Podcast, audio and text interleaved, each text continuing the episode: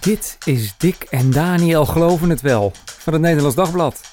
Koffiepraat over kerk en christelijk geloven met Dick Schinkelshoek en Daniel Gillissen. Hey, leuk dat je luistert. Dick Schinkelshoek hier met even een korte dienstmededeling. We gaan het zo meteen hebben over het geloof van de Oranjes, maar klik even in Spotify of je andere podcast-app op het plusje om ons te volgen. Dan krijg je een melding als er een nieuwe aflevering voor je klaarstaat. En schrijf ook vooral eens een recensie, hè? Dat helpt andere luisteraars weer om ons te vinden. Zo is dat. De vraag van deze podcast: gaat koning Willem-Alexander naar de kerk? Of zou Amalia "ik ga slapen, ik ben moe" hebben geleerd? Christenen vinden het wel interessant om te weten wat het Koningshuis gelooft. Zo vlak voor Koningsdag gaan we daarover doorpraten. Je hoort er alles over wat je wil weten over het geloof van de Oranjes. En wat doen we niet met de minste gast? Onze... Ja, ik dacht even, je gaat de koning zeggen. Ja, dat had gekund, hè. Als we de podcast met Edwin Evers... Zijn podcast met Edwin Evers, kun je wel zeggen. Eigenlijk gewoon dat hij bij ons had moeten zitten. Dat vind ik eigenlijk ook. Maar goed, helaas is dat niet zo. Maar we hebben wel de koningin onder de royalty-deskundigen. Tessa van der Graaf, welkom. Wauw, dank je, wat een aankondiging. Ja, je bent presentator van het royalty-programma op televisie Blauw Bloed. Herkent de koning jou op straat, denk je? Goeie vraag. Nou, ik denk dat de koning inmiddels wel weet hoe ik eruit zie. Ik doe al best wel lang verslag. Ik ben bij jullie, bij Nederlands Dagblad, begonnen als royalty verslaggever in 2016. Dus ja, ik ga al even mee. Precies, ik ga al eventjes mee. Ja. En, vaak gezien, dus ik denk het wel. Ja, hey, maar wat denk jij? Zouden de koning en de koningin bidden voor het slapen gaan? Zouden ze bidden? Ik durf niet te zeggen. Ja, je bent er niet bij, dat snap ik. Maar... Nee. Ja, het zou kunnen. Ja, alles kan. Het is eigenlijk niet met zekerheid om het over te zeggen, hè, denk ik. Nou, nee. Daar is niets over uitgelaten. Het is het geheim van Paleis Huis ten Bosch. Koningin Maxima zei wel tijdens de huwelijksdienst dat ze af en toe wel bidt. En mijn ogen naar hem ophef en in hem geloof. Dus mooi. Er wordt wel gebeden, of het voor het eten is of slapen gaan. Dat weten we niet. En onze tweede gast is Willem Bouwman, onze echte Nederlands Dagblad huishistoricus. Kenner van de ooit gekroonde hoofden uit het verleden. Willem, wie was in de geschiedenis de meest gelovige Oranje, denk jij? Ik denk dat het koningin Wilhelmina was. Met het voorbehoud dat je moeilijk in iemands ziel kunt kijken. Maar bij haar kwam godsdienst en het godsgeloof het meest naar voren in haar publieke optreden. Ja. Ja, hoe merkt hij dat? Kun je een voorbeeld geven? Bijvoorbeeld dat ze elke dag op Paleis het Loo... geestelijke oefening hield voor het hele personeel.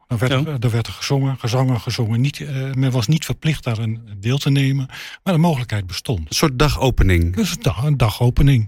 We hebben het over onze oorlogskoningin, hè? Tot 1948. Ja. Precies. Ze heeft er ook een meditatie over Psalm 23 ooit geschreven. Dat zou heel goed kunnen. Ja. Dat is mij niet bekend. Ja, dat dag vlak voor haar overlijden. Maar de memoires, Eenzaam maar niet alleen, zijn doorspekt met godsgeloof en vertrouwen. Ja. Ja. Was ze daarin anders dan bijvoorbeeld haar moeder? Waar heet ze dat vandaan, koningin Emma? Het zou heel goed kunnen, ik weet het wel zeker... dat het ook bij koningin Emma vandaan kwam. Dat was een zeer gelovige vrouw. Ja, want haar vader staat niet als zodanig bekend, volgens mij. Alles bekend, maar niet in de Koning Willem III, ja. maar niet in de eerste plaats op zijn grote geloof. Ja. Ja. Hey, er was deze week in het nieuws ook, hè, dat Wilhelmina in 1902 een abortus heeft gehad. Hoe zat dat precies? Hebben we ook als krant over geschreven. Ik denk dat dat vooral een poging was om een boek te pluggen. Oh. Met abortus en met het Koningshuis zeker, trek je de aandacht. Ik vond het niet heel overtuigend. Ook niet heel netjes om dit element eruit te pakken. Oké, dus dat moeten we maar snel weer vergeten wat jou betreft. Ik zou het zo snel mogelijk vergeten. Maar je hebt het wel geanalyseerd, dus als je erin geïnteresseerd bent... dan kun je op nd.nl daar meer over lezen. Over Willem... wat je vooral moet vergeten. Precies, over dit. We hebben geen Wilhelmina pepermunt op tafel trouwens. Dat had wel gekund. Heb jij VBOK-doosjes verkocht in het verleden, Dick? Die heb ik ook verkocht. Ja, zie je. Zeker. De Wilhelmina pepermunt, hè? Ja. Maar even toch, dat is toch niet echt de koningin onder de pepermunten, toch? Wilhelmina pepermunt. Jawel, lekker. Lekker zoet. Lekker? Niet in die zak misschien, maar wel die in die doosjes. Ja, je had er met zo'n randje. Ja, had je ze? En je hebt ze zonder randje. Ja, ik ben echt een kenner van pepermunt. De kleinere. Ja, dat is de XL Wilhelmina pepermunt is met randjes. Dat is helemaal wat groter. Ja. Nee, maar ik vind het gewoon kunnen, want Wilhelmina pepermunten zijn altijd geassocieerd met hervormde kerkdiensten. Ja. Terwijl King gereformeerd is. Ah. Oh. Ja. Ik ben liever king dan koning, dan koningin. Kings zijn kleiner, wat pepermunt. Ja. Dat is ook gereformeerd natuurlijk. Wat scherper van smaak. Ja. Heb je een extra strong versie van? Ja. Goed, genoeg over pepermunt. Koningsdag komt eraan, Tirza. Dat is het festijn van het jaar, tenminste. Dat denk je dan als leek. Is dat voor jou ook het moment? Het is vooral een heel druk moment voor mij. Ja. Het is een heel groot evenement ook. Dus er is altijd heel veel pers. De koning en koningin gaan met de familie 2 uur durend programma. Dus om te zeggen dat het mijn favoriete evenement is. Ik ben de laatste jaren wat meer van de wat kleinere werkbezoeken meer fan geworden eigenlijk. Zoals je laat bij Maxima was jij bij, geloof ik. Hè? Dat zijn een of andere... Chinook helikopter. Ja, ook dat. Oh ja, je bedoelt denk ik het staatsbezoek Frankrijk vorige week... Ik weet het was in ieder geval, dat vind ik wel de wat leukere bezoeken, omdat ik dan wat dichter er bovenop kan staan en ook beter kan luisteren wat de koningin zegt. Ja. En het is toch bij Koningsdag helemaal saai met heel veel beveiliging, veel politie. Ja, je hobbelt een beetje achteraan. Je hobbelt eigenlijk een beetje achteraan, ja. Maar goed, ja... Je kan hem ook niet missen. Maar dus, wil je eigenlijk gewoon zeggen dat ik het thuis op televisie allemaal beter zie dan jij? Niet altijd, want er zijn wel momenten, ik loop dan meestal mee op de route, en dat je ook even bijvoorbeeld naar voren kan lopen en ook goed kan kijken wat de koning en de koningin doen. Maar ja, je loopt wel achteraan. Je spreekt meer eigenlijk de Van Vollenhovens dan dat je echt heel goed kunt zien wat de koning en koningin, prinses Amalia en de andere prinsessen doen. Waar komt jouw fascinatie voor het Koningshuis eigenlijk vandaan? Ja, dat is al heel jong begonnen eigenlijk. Maar ik was vooral dol op sprookjes vroeger. En ook echt, ik ben echt van de Disney-films. Ik ben echt van de jaren 90 Disney-films. Die kwamen toen allemaal weer opnieuw uit. Dus die keek ik altijd. Maar later ging ik echt meer Koninginnedagen kijken, Prinsjesdagen. En ik ben natuurlijk ook echt opgegroeid met het huwelijk van Willem-Alexander Maxima. De traan. De traan, inderdaad. Maar dus toen je ontdekte dat Doornroosje niet echt bestond... dacht je, ik moet het maar met Maxima doen? Nou, nee. Ik vond het gewoon heel erg leuk om die nieuwsgebeurtenissen te volgen. En toen William en Kate in Engeland gingen trouwen in 2011... toen heb ik echt alles gevolgd, alle kranten gelezen, bewaard ook nog... opgenomen, herhalingen gekeken. Nou ja, en toen dacht ik wel, volgens mij vind ik het iets interessanter dan gewoon leuk even af en toe kijken. Licht obsessief. Zo moet vind je? Is het obsessief? Zo word je gewoon royalty-verslaggever. Precies, opbouwen aan je carrière is dat, Dick. Ja, het is wel precies. Heel... Nou, ik vind het wel mooi. Want Willem, jij hebt ook een soort fascinatie voor gekroonde hoofden. Bij voorkeur als ze overleden zijn, is mijn gevoel altijd. Dan worden ze voor jou interessant. Waar komt dat vandaan? Dat heeft niet een hele duidelijke reden. Ik ben wel in 1996 redacteur geworden van de royalty-rubriek. En dat heeft een hele bijzondere aanleiding gehad. Je bent eigenlijk de voorganger van Tirza. Ik had pas een baby gekregen en die sliep 's nachts niet, te huilde altijd. Dus ik sliep ook heel slecht. Toen schreef ik een stuk over iets met de Oranjes en daar maakte ik fout in. Want heel slecht geslapen. Verkeerd jaartal. Willem van Oranje niet geboren in 1533, maar in 1633 was ik. Daar kwamen ongelooflijk veel reacties op. Van fout. En toen zei de hoofdredacteur J.P. de Vries. Als mensen dat zo belangrijk vinden, moeten we vaker over de Oranje schrijven. En toen krijgen we een royalty-rubriek. En toen is er een royalty-rubriek gekomen. En die heeft er enkele jaren volgehouden tot 2000 of zo. Ja. En nu hebben we hem weer, hè? Ja. Met inderdaad van Tirza zelf. Ja. Maar precies, dus ergens begon dat. Het werd, je ging erover schrijven en dan werd het nodig. En jij was degene die over die rubriek schreef. En je verdiepte in het leven van en het verleden van de Oranjes. In biografieën en levens van mensen. Van hoe worden mensen wie ze zijn. Ja. En als er enig spektakel aan verbonden is, dan ben ik daar extra in geïnteresseerd. En je kunt veel van de Oranjes zeggen, maar niet dat ze saai zijn. Nou, vind ik grappig dat je dat zegt, want dat herken ik ook heel erg. Ja. Dus de levensverhalen van de Royals, het is nooit saai. Maar het zijn toch uiteindelijk gewone mensen van wie we op een gegeven moment besloten hebben dat ze koning, koningin, koninklijk huis zijn, maar verder... Ze zijn niet uitgekozen om hun talent, bijvoorbeeld. Het zijn gewone mensen in heel ongewone omstandigheden. En als gewone mensen maar lang genoeg in ongewone omstandigheden verkeren, worden ze vanzelf ongewoon. Ja, daar ben ik het helemaal mee eens hoor. Ja, ze zijn niet gewoon. De prinsessen zijn ook niet gewoon. Nee, helemaal niet. Nee. Welke biografie je ook leest, van welke Oranje. Speciaal soort mens. Nee. En is het idee, want jij zei al Willem, toen je van Nederlands Dagblad die rubriek schreef, dat er veel, daar reageerden dus veel mensen op. Hebben christenen een extra fascinatie Tirza met het Koningshuis? Ja, ik denk dat dat wel klopt, ja. Ja, dat heeft natuurlijk ook met God, Nederland en Oranje te maken. Daar kan jij denk ik veel meer over vertellen, Willem. Maar ja, dat zie je nu nog steeds wel terug. Een soort restje daarvan of zo, lijkt het wel. Het is ook niet voor niks dat de EO Blauw Bloed maakt, zou je denken. Nee, precies. Dat heeft ook ik zie de VPRO dat niet zo snel maken, op een of andere manier. Nee, maar dat de EO Blauw Bloed maakt, heeft ook wel mee te maken dat de koning en koningin natuurlijk ook heel maatschappelijk betrokken zijn. En dat zijn ook thema's die gewoon heel goed bij ons als omroep ook passen. Ja.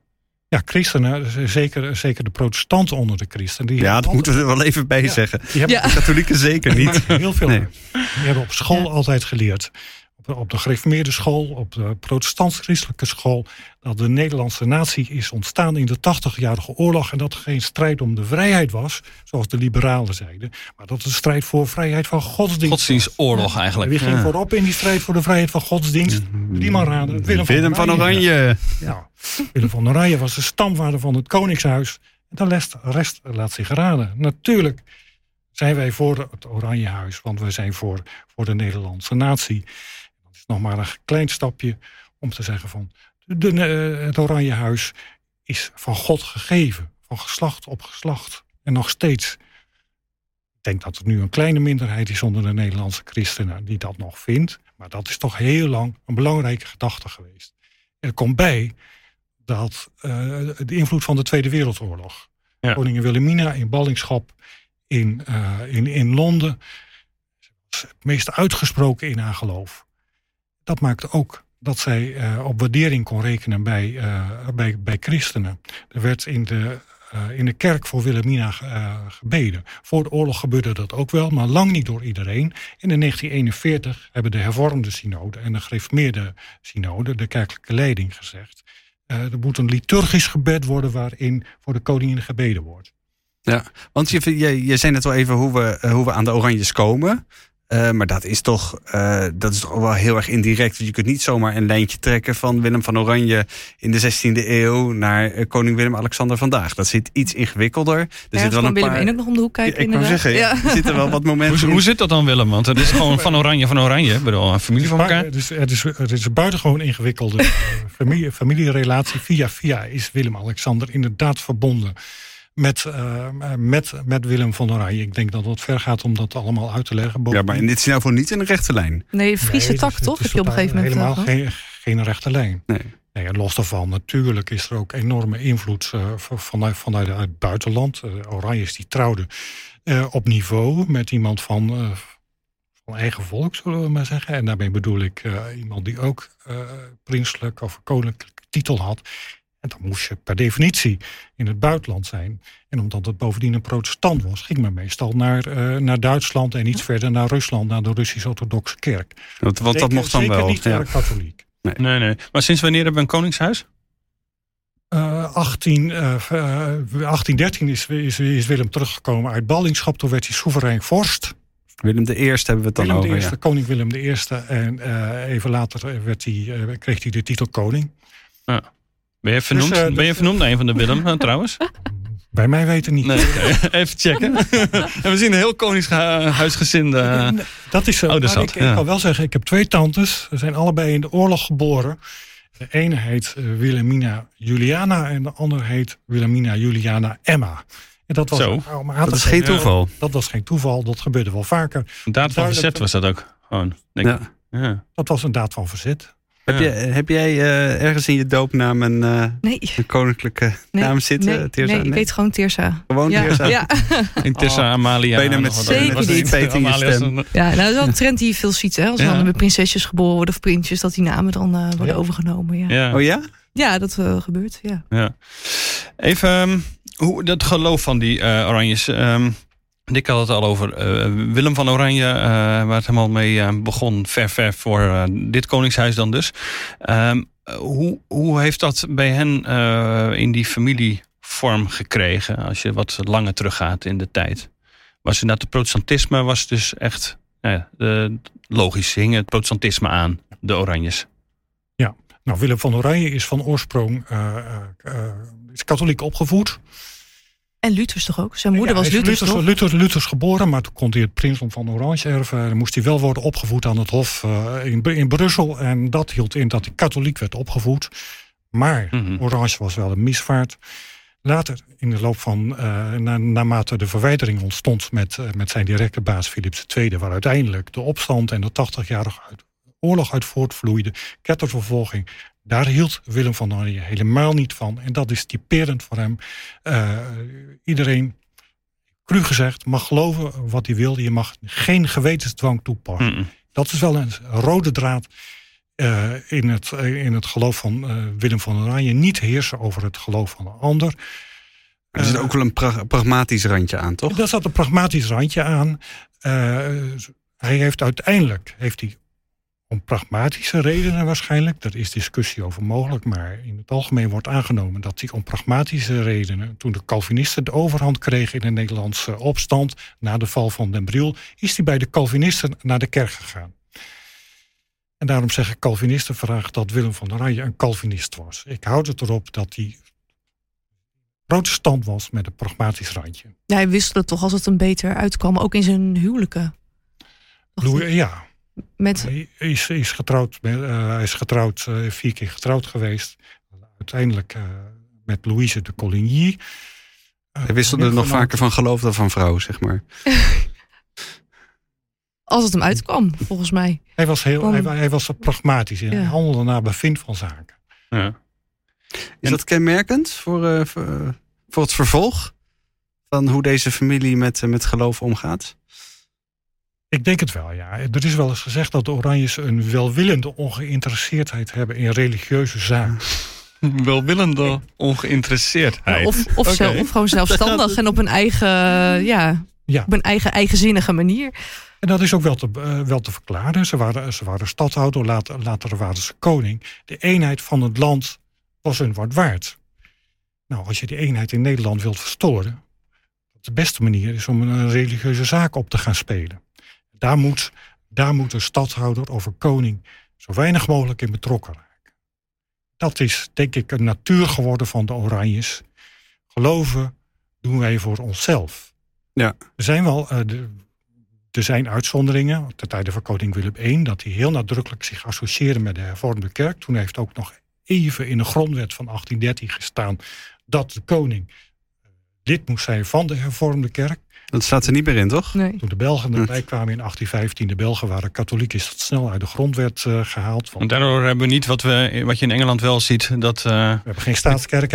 Staatskerk hebt en de koningin en nu de koning dan het hoofd van de Anglicaanse kerk is. En hebben ze een inhuldiging en geen kroning. Ja. Wat is dat verschil tussen een inhuldiging en een kroning? Ja, ik ben me nu ook erg in de kroning van Charles aan het verdiepen. Die binnenkort. Natuurlijk, hè? Ja, dat is een enorme religieuze plechtigheid ook. En in Nederland is het een bijeenkomst van het parlement. Dus dat is, door de scheiding van kerk en staat is het gewoon een heel ander soort bijeenkomst dan in Engeland. Het is. Lekker aards, zou je kunnen zeggen. Ja, politiek misschien meer. Ja. Natuurlijk, ik typeer een voorbeeld van de betrokkenheid van de Oranjes. Bij de godsdienst is het optreden van Maurits, de zoon van Willem van Oranje. Ja, dat zit aan het begin van de 17e eeuw. Toen hadden we de verschillen tussen contra-remonstranten en remonstranten. En dat ging over de uitverkiezing. Ik zal niet in details treden. Doe maar, dat doen we wel een keer in een andere podcast. Ja, dat kan hier wel in deze podcast. De tegenstander van prins Maurits, Oldenbarnevelt, die koos toch de zijde van de remonstranten. En dus ging Maurits de zijde van de contra-remonstrant kiezen. Hij ging naar de kerk. Hij zei ook, de predestinatie, de uitverkiezing. Is dat nou rood of groen? Mm-mm. Met andere woorden. Hij wist het allemaal ook niet. Nee. Ik weet het niet. Nee. Maar dat heeft wel belangrijke gevolgen gehad. Dat is een van de redenen. Want de contra-remonstranten zijn komen bovendrijven. En de remonstranten uiteindelijk als ketters... dat is ongetwijfeld waar. In ballingschap gingen. Zonder het ingrijpen van prins Maurits hadden wij geen synode van Dordrecht gehad, hadden wij geen staatvertaling gehad, hadden wij geen Dordtse leerregels gehad. Ik maak even een paar snelle stappen. Ik wil daarmee zeggen, zonder prins Maurits had de Nederlandse kerkgeschiedenis er heel anders uitgezien. Kijk. Maar wat ik dan wel heel wonderlijk vind, is dat... je ziet onder christenen, zeker onder behoudende christenen... een enorme liefde voor het koningshuis. Terwijl dat koningshuis, als het dus gaat om de keuze... tussen het eigen zielenheil en de eenheid van het volk... als ik jou zo hoor, Willem eerder geneigd is... om de eenheid van het volk te verkiezen boven het eigen zielenheil. Ja. Daar zit dan toch een gekke spanning tussen. Ik denk dat het te maken heeft met de traditie. Orthodoxe christenen, reformatorische christenen geloven sterk historisch. Beroepen zich op schrijvers uit de nadere reformatie. Een onderdeel van het denken is het geloven in God, Nederland en Oranje. En waar komt dat vandaan? Dat is in de 17e eeuw... Toen het Calvinisme echt een zwaar stempel drukte op de Nederlandse samenleving nog en de gereformeerde kerk de overheersende kerk was, preekten gereformeerde dominees dat de republiek, de Nederlandse republiek zoals het land toen heette, eigenlijk een soort tweede Israël was. Met andere woorden, dat de Oranjes de stam van Juda waren. Precies, dus maar tweede David en Salomo hoor ik dan. Met andere woorden, dat, die band met Oranje heeft een hele godsdienstig fundament. Dat maakt ook dat men daar niet licht afstand van zal nemen. Al hebben ze nu misschien wel iets meer vragen bij het Koningshuis. Is dat wat jij merkt, Tessane? Nou, het wordt wel lastiger voor ze. En dat denk ik wel, omdat de koning natuurlijk ook het zo als een privézaak ook bestempelt. Dat is altijd wat wordt gezegd. Dus ik herinner me ook dat in 2014 Karen van den Broeke van de PKN toen zich ook echt kritisch heeft uitgelaten over koning Willem-Alexander. Dat die zei van hij laat eigenlijk in zijn werk en in zijn openbare leven te weinig zien van zijn geloof. Ook alweer apart, dat was in augustus. En in september bezocht de koning 10 jaar PKN in de Fontein in Nijkerk. Ja, want hij was synodevoorzitter van de Protestantse Kerk. En ze zei, hij mag er wel wat meer aan doen. Ja. Dus maar als was een open uitnodiging om naar die festiviteit te komen. Ik moet zeggen, daar waren wij ook, Daniel. Dat was een groot evenement voor ons. Ja, maar goed, kijk naar de afgelopen 10 jaar... zijn er nog wel dat soort werkbezoeken teruggekomen. Je noemde net Synode van Dordrecht 2018. Was ook heel veel aandacht voor. En was koning Willem-Alexander er ook bij voor de herdenking. En dus dat soort zaken. Dat soort zaken komt hij dan wel. Dat vindt het blijkbaar toch wel belangrijk om te ergens te onderstrepen dat ook religieuze bijeenkomsten, kerkenbijeenkomsten dan op een of andere manier bij zulke soort hoogtijdagen dat je daarbij moet zijn. Ja, hij is natuurlijk ook lid van de PKN. En het is misschien ook deels terug naar zijn roots. Wat ik me ook zou kunnen voorstellen in zijn kring van persoonlijke adviseurs. Zit ook iemand uit die ook protestants-christelijk is. Bram Gillen is ook lid van de Algemene Kerkenraad in Delft. Dus dat zou ook ermee te maken kunnen hebben dat hij dat dan op de agenda medekrijgt. Ja, dat zou kunnen. Ja, want de koning was ook bij de presentatie van de nieuwe Bijbelvertaling in 2021, sorry, bijna 2 jaar geleden. Ja, en dat kan ermee te maken. In 2004 was het de eerste MBV, Ja, want prinses Beatrix die was beschermvrouw van het MBG en dat heeft de koning overgenomen. De liefde van orthodoxe christenen voor het Oranjehuis betekent ook helemaal niet dat ze geen kritiek zouden hebben. Denk alleen maar aan het huwelijk van Maurits en Marilène, 25 jaar geleden. Ze zijn volgende maand 25 jaar geleden. Ja, precies. Dat heeft Blauw Bloed vast aandacht aangegeven. Absoluut. Want dat was omdat Marilène was. Dat was een rel. Van de Vries heeft daar toch zodanig kritiek op geleverd dat minister-president Kok in woede ontstoken is. En waarom was dat? Omdat Maurits weliswaar protestant is, maar de bruid geen. Ja, en dat had met de eucharistie te maken, toch? Ja, want het was een ecumenische dienst, toch? Precies, Juliana ging aan de eucharistie, Want kardinaal Simonis was toen ook erg ontstemd daarover. En dat, reformatorisch moeten niet veel van het katholieke geloof hebben. Wilhelmina toch ook niet? Die had toch ook een hekel aan... er wordt wel gezegd dat Wilhelmina naar Scandinavië, bij voorkeur Scandinavië op vakantie ging, omdat ze daar zo weinig katholieken tegen hadden. Maar zulk protest is toch ondenkbaar. Ik kan me niet zo goed voorstellen dat als Amalia met een islamitisch vriendje zou thuiskomen, dat er dan nog wat onrust ontstaat. Maar een katholiek vriendje, ik kan me dat bijna niet voorstellen. Maar dat heeft haar moeder natuurlijk flink voor haar de weg gebaand. En in het huwelijk in 2002 trouwens, toen was ook wel echt geleerd van Maurits en Marilène in 2001. Ja. Toen is aan de voorkant heel duidelijk gezegd, het wordt een protestants huwelijk. En er is alleen een priester uit Argentinië overgekomen om de Bijbel te lezen. En het Ave Maria heeft geklonken, maar voor de rest was het echt protestants. Dus dat je niet die combinatie had, waardoor je ook geen verwarring over wie mag waar aangaan aan avondmaal, eucharistie en dat soort dingen. Precies. Dus dat moet ook relativeren, want de relletje in 1998 dat ik zojuist noemde, dat was natuurlijk een schijntje vergeleken bij wat er in 1964 gebeurde toen prinses Irene overging naar dat katholieke geloof. Ja, die ging ook nog eens een keer over. Toen is naar het katholicisme. Ja, ja. Dat is door de hoofdredacteur van het Nederlands Dagblad in die tijd een zwarte dag genoemd waarop dat gebeurde. Echt waar, dat heeft ons een zwarte dag genoemd. Op die grond staan we dan, Dick. Ja, precies.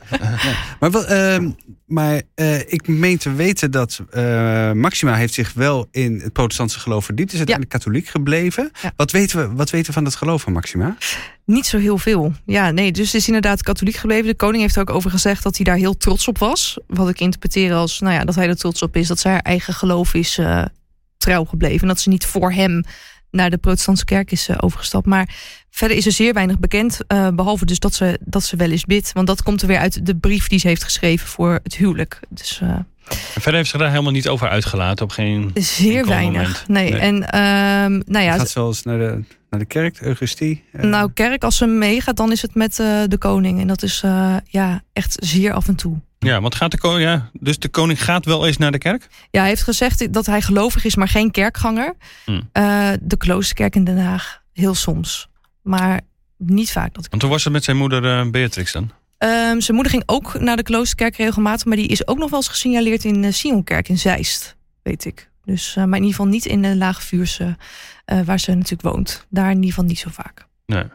Dus het zijn geen vaste kerkgangers, de Oranjes in zijn algemeenheid? Nee. Nou, misschien heeft het ook mee te maken dat het gewoon lastig te organiseren is. Mm-hmm. Als ze ook naar de kerk gaan, dan zitten ze natuurlijk op een vaste plek. En dan gaan ze vaak voor de zegen, met de hele beveiliging en alles weer de kerk uit. Het belangrijkste moment. Zegen, toch, Dick? Over die vaste... Ja. Dat ligt aan het spreken een beetje fatsoenlijk was. Ja, ja. Over die vaste plek in de Kloosterkerk gesproken. Wist je dat koningin Emma, de moeder van Wilhelmina... die regetes was eind 19e eeuw... die ging naar de Kloosterkerk... en dat ze dan niet in de koninklijke bank wilde zitten. Omdat? Omdat de koninklijke bank hoger was dan de kansel. En zij wilde zich niet boven de brenger van Gods woord verheffen. Ja, dat vind ik toch erg mooi. Iets van het hele diepe geloof van koningin Emma. En als je vraagt waar heeft Wilhelmina dat vandaan... dan moet je ook zeker aan koningin Emma denken. Daar is overigens nog een linkje tussen het geloof van de Oranjes en deze krant. Want weet je wat koningin Emma, de moeder van Wilhelmina... schreef in de Bijbel? Die Wilhelmina kreeg ter gelegenheid van haar belijdenis in 1805 of 96... Ik en mijn huis, wij zullen de Heer dienen. Nou, kom hier binnen en je ziet dezelfde tekst. Je de lifttekst van het Nederlands Dagblad. En dan hebben we eigenlijk alleen nog koningin Juliana daartussen zitten. Dus dan hebben we twee hele gelovige koninginnen gehad. Koningin Emma en koningin Wilhelmina. We hebben Beatrix en Willem-Alexander. En Juliana zit daar tussen. Wat is er te zeggen over het geloof van Juliana? Ja, we moeten natuurlijk meteen aan Greet Hofmans denken. Dus ze was wel protestant, dacht ik, maar wel dus af en toe... wel echt die interesse ook in dus mensen als Greet Hofmans. Dus wat meer spiritistisch. Ja. Juliana was buiten geloof, gewoon gelovig, protestant inderdaad. Ze geloofde dat alles wat in haar leven gebeurde... dat Gods leiding was, wat er ook steun gaf in moeilijke dagen. Tegelijkertijd had ze een bijzonder grote belangstelling... voor alles wat het hogere betrof. Ook dat dat niet het christendom was. Niet gehinderd door dogmatische kaders. Toen ze in verwachting was van Beatrix... heeft ze een wiggelroederloper gevraagd... te bepalen waar of de wieg... haar eersteling het beste geplaatst kon worden. Nou, je noemde al de gebedsgenezeres van Greet Hofmans. Die werd ingevlogen om de oogkwaal van prinses Marijke te genezen. Ze deed het dus niet om te experimenteren. Dat had ook wel een diep verdriet en nood achter van haar zieke kind. Ja, en die interesse, dus in het hoge zien we ook natuurlijk wel weer terug bij prinses Irene. Die het ook vaak weer koppelt aan de natuur. En de bomen knuffelen wordt al gezegd. Wordt altijd over bomen, ze heeft een interview in de Verwondering gegeven een paar jaar geleden. En dan vertelt ze ook over God als een lichtwezen. Dus ze koppelt het wel altijd aan de natuur. Ja, het geloof van de Oranjes, om het in de brede trek, is zeer ondogmatisch.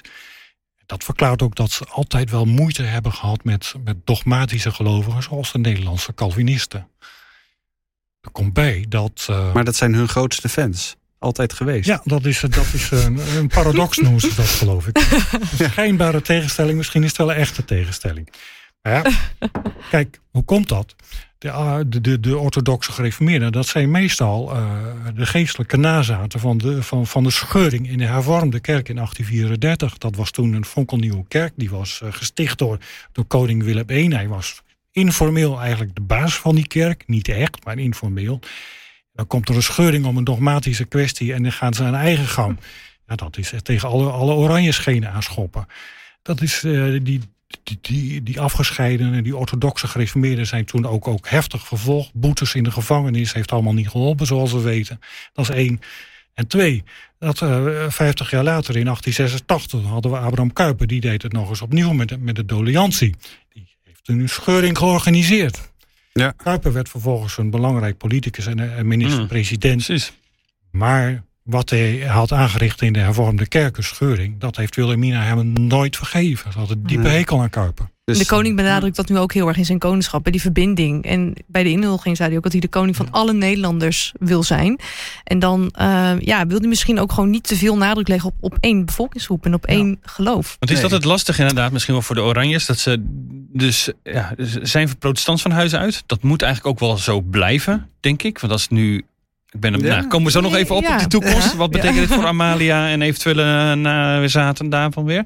Maar dat ze willen verbinden, maar tegelijk protestant zijn. En ja, er zijn zoveel geloven en niet-geloven in Nederland. Dat is natuurlijk een beetje een ingewikkelde. Dat is ook wel een beetje waar ze steeds de balans in zoeken dan? Of? Ja, dat is absoluut. Ja, en als je dus de koning van alle Nederlanders wil zijn, dan kun je gewoon niet op één geloof zoveel aandacht richten. Dus dat hij wel die werkbezoeken afgelopen 10 jaar heeft gedaan, doet hij dan misschien ook wel om in ieder geval die achterban tevreden te houden en erbij te houden. Maar hij bezoekt ook de iftarmaaltijd. Kijk, hoe zeg, gaat hij net zo vaak naar de moskees, naar de kerk dan? Niet zo vaak, denk ik. Maar het komt wel op zijn agenda voor. Ja.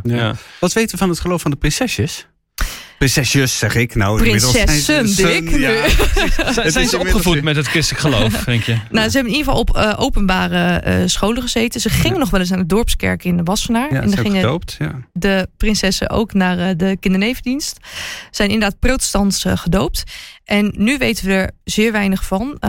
Alexia zit natuurlijk wel in Wales. Nou, ik kan me best voorstellen dat daar misschien ook nog wat meer aandacht is voor religie. Maar van prinses Amalia weten we dat zij op een bijbelklas heeft gezeten bij dominee Pieter Lootsma in de Kloosterkerk, waarbij we dan weer een soort link zien met Willem-Alexander, die natuurlijk ook in de Kloosterkerk dat was in de aanloop naar zijn belijdenis, bij Karel te Linde ook een soort bijbelklas heeft gedaan. De bende van 12. Dan gingen ze van tevoren gehaktbal met sla en aardappels eten. En dan over de zaken van het leven spreken. En dat heeft uiteindelijk geleid tot zijn belijdenis in 1997. En die groep die schijnt nog steeds bij elkaar te komen. Oh, wat leuk. Dat was wat zijn belijdenisgroep. Zijn belijdenisgroep, ja. En bij prinses Amalia is het meer echt een bijbelklas. Wordt ook echt nog niet gesproken over belijdenis. Precies, dat we ook nog net vragen. Dat is die vraag brandt natuurlijk op jouw lippen. Ja. Gaat zij belijdenis doen? Maar de koning die was 29 toen hij dat deed. Dus ze is 19. Van Claudia de Brij, interview met Amalia, dat ze zichzelf niet de meest gelovige persoon noemde. Nee, voor het gemak, I quote, noemt ze waar ze in gelooft God. Dus en de bijbelklas is misschien ook gewoon een stuk interesse. Het kan haar natuurlijk heel goed van pas komen, ook in haar werk als toekomstige koning. Om in ieder geval de verhalen en de Bijbel goed te kennen. Maar hoe het er privé aan toe gaat, dat weten we eigenlijk voor niks. Dus weten we ook van dit niet. Helaas weer niet. Nee. De camera van Blauw Bloed blijft daar buiten de paleis. Het geheim van Huis ten Bosch is dat. Ja, precies. Maar ik zag jou al even kijken toen Daniel net zei van, we zitten die koning straks weer, hebben weer een koningin. Die moeten natuurlijk wel protestant zijn. Dus zag ik jou een beetje aarzelend kijken van, misschien hoeft dat wel helemaal niet. Ik weet niet of ik heel aarzelend ben. Hoor. Maar ik denk dat ze nog wel protestants blijft. Maar het kan ook anders lopen. Het is niet dat het moet. Het staat dus niet meer in de grondwet, al een hele poos niet meer. Nee, en ik denk ook dat het voor haar generatie misschien ook toch iets minder betekent dan voor nog de generatie van haar vader. Maar zou zij, als zij haar Amalia dus haar lidmaatschap van de protestantse kerk zou opzeggen, zou ik maar even zeggen, dat is toch bijna... Ja, het lijkt mij ook ondenkbaar. En ook daar komt de achterban natuurlijk weer toch om de hoek kijken. En de populariteitscijfers zijn nu niet heel goed. Of ze verstandig gaan doen om haar lidmaatschap op te zeggen. Ik denk dat het grootste belang is dat er hoe dan ook geen rel komt. Nou ja. Of ze nou blijven of niet blijven, er moet geen rel overkomen. Nee. En vergeet niet, het protestantisme is natuurlijk een minderheid geworden in Nederland. En het is bezig een kleine minderheid te worden. Ja. Het is van belang dat men zich daar niet te sterk mee associeert. Met geen enkele minderheid, en zeker niet met een religieuze minderheid. Want religie blijft gevoelig. Maar het zou een rel geven natuurlijk als inderdaad de lidmaatschap zou opzeggen. Maar het zou ook ergens, zou er een moment kunnen zijn, zoals er af en toe rond het Koningshuis een rel is, dat je zegt, ja, het is eigenlijk wel idioot. Daarom moeten ze zich dat ze protestant zijn. Dus dan moet je misschien wel heel low profile houden, omdat het gelovige dan dus niet zo de boventoon mag voeren. Dat zou mijn advies zijn. Ja.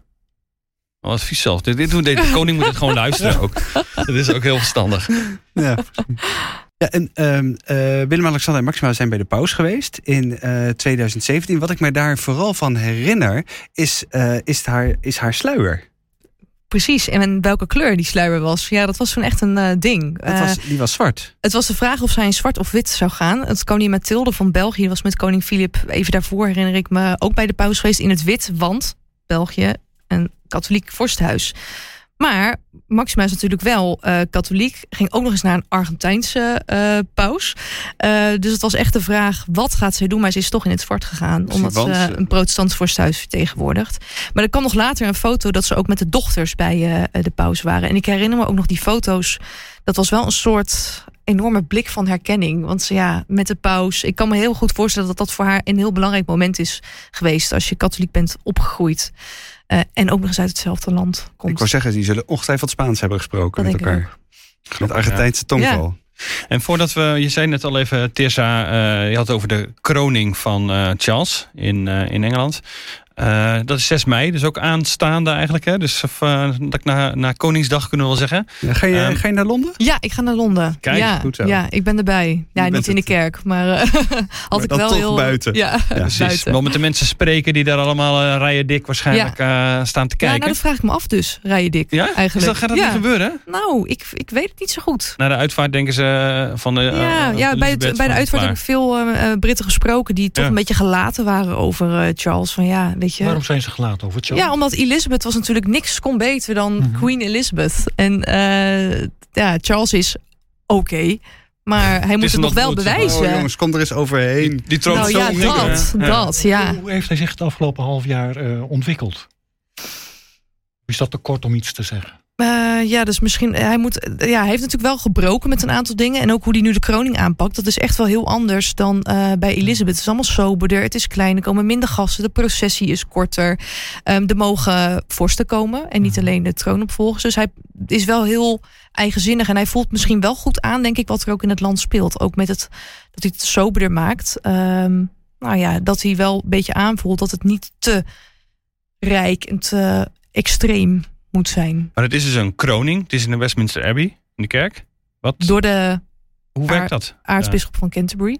Kijk, die heeft dus echt een. In Nederland is het een inhuldiging. Ja. En heeft het parlement daar wat in te vertellen. Hier heeft de kerk.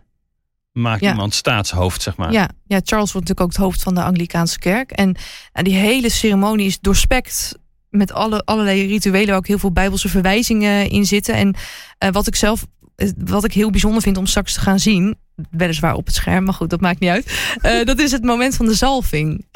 Want dat is een heel heilig moment. En dan wordt een soort baldakijn wordt er op Charles gelegd. Dus we gaan het ook helemaal niet zien. En dan is er een speciale olie ontwikkeld, die komt uit Israël. En die is met allerlei specerijen gekruid. En dan met een lepeltje wordt zijn borst, zijn voorhoofd en zijn handen daarmee gezalfd. Ja, dat is toch echt. Dat zou hier echt nooit kunnen. Rilling over je rug. Is er een speciale reden waarom dat uit Israël komt? Daar heb ik ook over nagedacht. Maar misschien toch de band met Israël komen daar ook nog wel regelmatig. Maar is het niet om de verwijzing te onderstrepen met de koningen van Israël die werden gezalfd? En het christelijk geloof, ja. Ik denk dat daar dat daar absoluut een link zit. Zoals allerlei middeleeuwse koningen daar natuurlijk ook zich op een gegeven moment. De kindjes worden ook gedoopt met water uit de Jordaan in Engeland. Dus dat is wel vaker. Hoe is eigenlijk de band tussen Willem-Alexander en Charles? Dat is een goede vraag. Ik denk dat het een goede band is. Maar niet heel extreem. Ze gaan ook naar de kroning. Ja. Zijn er ook bij. En prinses Beatrix en prinses Amalia die zijn er bij de receptie op Buckingham Palace de avond ervoor. Maar het is niet dat er dat ze de deur plat lopen bij elkaar. Ook niet ook qua staatsbezoeken. Dus een generatieverschil inderdaad ook. Ja. Dus degene die, als je van Koningshuis houdt, wordt het wel genieten de komende tijd. Is het, en, ja, wordt echt genieten, ja. Koningsdag, maar dan inderdaad die kroning van Charles. Dat is natuurlijk echt de grote momenten. Ja, het is wel een historisch moment, zeker. Ja, die maak je maar een paar keer mee in je leven. Ja. Charles gaat niet zo lang doen als zijn moeder. Denk je niet? Vermoed ik. Het zou een wonder zijn als hij zo lang leeft natuurlijk. Maar, hoe oud is hij nu, Charles? 74. Hij wordt 75 in november, ja.